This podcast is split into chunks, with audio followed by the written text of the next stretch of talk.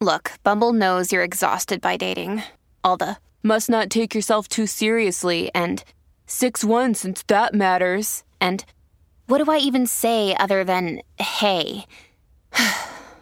well, that's why they're introducing an all new Bumble with exciting features to make compatibility easier, starting the chat better, and dating safer.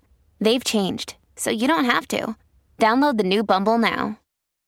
The Bert Show. You've probably experienced this. You know, you're scrolling on social media, and then all of a sudden, some news outlet posts a photo of one of your favorite celebrities, and they look way different. Sometimes it's plastic surgery, but I think because nowadays fillers are so accessible and a little bit less scary than plastic surgery, I think that's one of the first things people start going to when they start to look, look a little bit different as they get older. So, Courteney Cox was on the Gloss Angeles podcast, and she was talking about the pressures uh, to stay looking young and to stay looking the same in the entertainment industry. And she calls getting facial fillers her biggest beauty regret. Thinking I was getting older when I was really young, that's just a bummer, a waste of time. It's a domino effect. It's like you don't realize that you look a little off, so then you keep doing more because you look normal to yourself and you look in the mirror and go, oh, oh, that looks good. You think and you don't realize what it looks like to the outside person and just doing too many fillers and then having to have them removed, which thank God they are removable. But I think I've messed, I messed up a lot. And now luckily I can, you know, I was able to reverse most of that. And now I'm actually just older. Well, you got two things going on there. Um, first of all, there's so much pressure in Hollywood to look young, especially for women, right? That they're forced into uh, trying to look as young as they can. Plus, it's LA where everybody looks freaky, so everybody has so many fillers. And anywhere else in the in the country, you're like, wow, that really looks odd. But when you're around other odd people that are doing the same operations, it's just normal. Yeah, I remember Courteney. Like she just, it's it's one thing to look refreshed. It's another thing to look like a completely different person. Yeah. And like she can, like she completely changed her face. She just looked like a different person. Yeah, and I think Kristin Davis said the same thing Yeah. because I think a lot of people had the same reaction when they were watching her on and just like that. And so I think we're going to kind of see the pendulum swing in a different dir- way where people are going to be more natural and remember what real faces look like so they don't try to, you know, pump themselves into looking completely completely different. That's why it was so refreshing for Pamela Anderson to Yeah. attend uh, the Paris Fashion Week sans makeup. Like, I mean, rocking a completely just blank canvas. And it was like, I can feel good about going into work wearing no makeup. Okay, Sophia Bush is spending time with soccer star Ashlyn Harris amidst, amidst her divorce and also Ashlyn's divorce. And I would like to call in my bi correspondent, Rebecca, in here to help comment on this because Rebecca is a bisexual woman and is great for commentary on this. But Sophia Bush recently separated from her husband, Grant, after 13 years uh, or 13 months of marriage. And now she's spending time with Ashlyn Harris, who is also going through a divorce with her wife. And, um, you know, th- they're coming out and saying there's no salacious story here. There was no cheating. But I saw this and it reminded me of a Reddit thread I'd seen a while back where people were discussing later in life lesbians or later in life coming out as bi or getting bi curious later in life.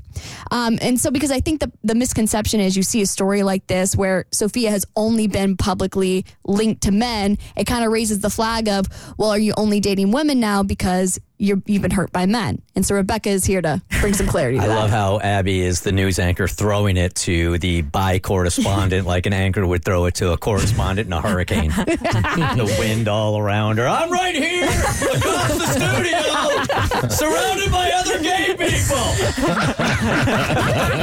now, Rebecca, at the end of this, you know you have to toss it back to Abby. Right, right. the the straight correspondent. Yeah, Yeah, uh, there's kind of something in the water, I think, because this is like not even a Hollywood thing.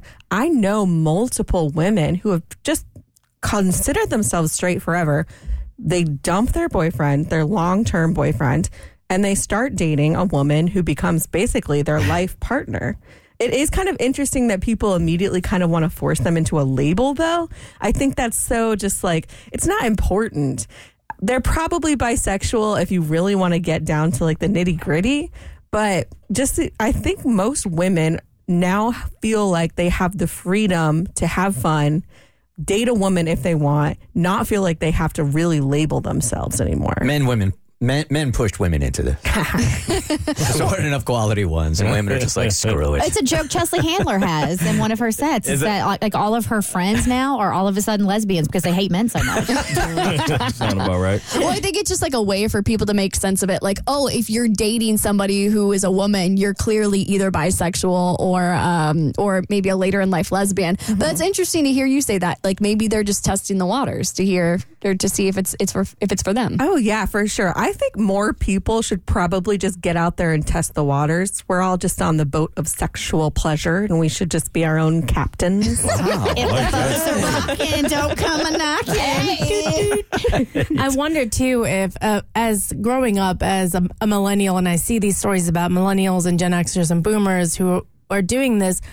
There was kind of there was a stigma growing up. Like, luckily, I think we're past a lot of that. But uh, not to minimize what the gay community has to go through, but I think it's more acceptable in the mainstream. So I wonder if this is speculation, but people like Sophia Bush, they did the marriage thing, they dated dudes, and now they're like, well, you know what? I've maybe always been a little attracted to women. I just never felt like I was allowed to explore that before. And now that my marriage has ended, why not?